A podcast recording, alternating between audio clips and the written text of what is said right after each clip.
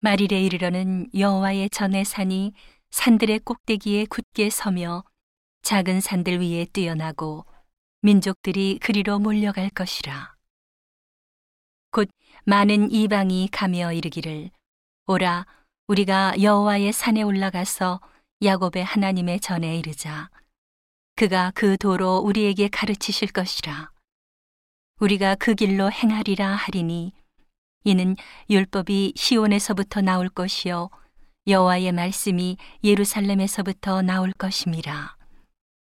그가 많은 민족 중에 심판하시며 먼 곳 강한 이방을 판결하시리니, 무리가 그 칼을 쳐서 보습을 만들고 창을 쳐서 낫을 만들 것이며, 이 나라와 저 나라가 다시는 칼을 들고 서로 치지 아니하며 다시는 전쟁을 연습하지 아니하고, 각 사람이 자기 포도나무 아래와 자기 무화과 나무 아래 앉을 것이라. 그들을 두렵게 할 자가 없으리니, 이는 만군의 여호와의 입이 이같이 말씀하셨음이니라. 만민이 각각 자기의 신의 이름을 빙자하여 행하되, 오직 우리는 우리 하나님 여호와의 이름을 빙자하여 영원히 행하리로다.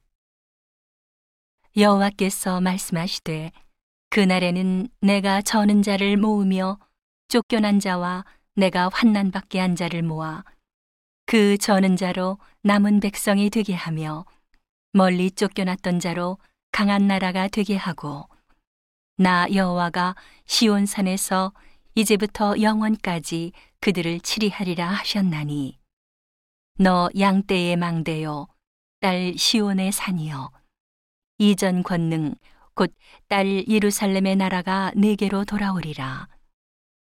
이제 네가 어찌하여 부르짖느냐? 너희 중에 왕이 없어졌고 네 모사가 죽었으므로 네가 해산하는 여인처럼 고통함이냐? 딸 시온이여, 해산하는 여인처럼 애써 구로하여 나을지어다.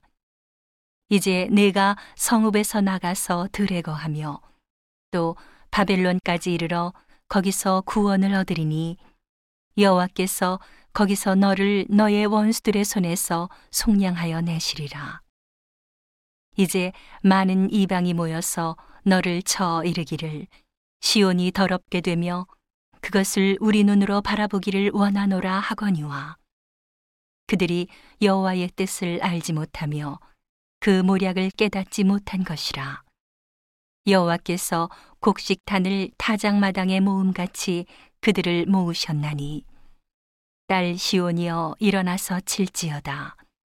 내가 네 뿔을 철같게 하며 네 굽을 녹같게 하리니, 내가 여러 백성을 쳐서 깨뜨릴 것이라. 내가 그들의 탈취물을 구별하여 여호와께 드리며 그들의 재물을 온 땅에 대주제께 돌리리라.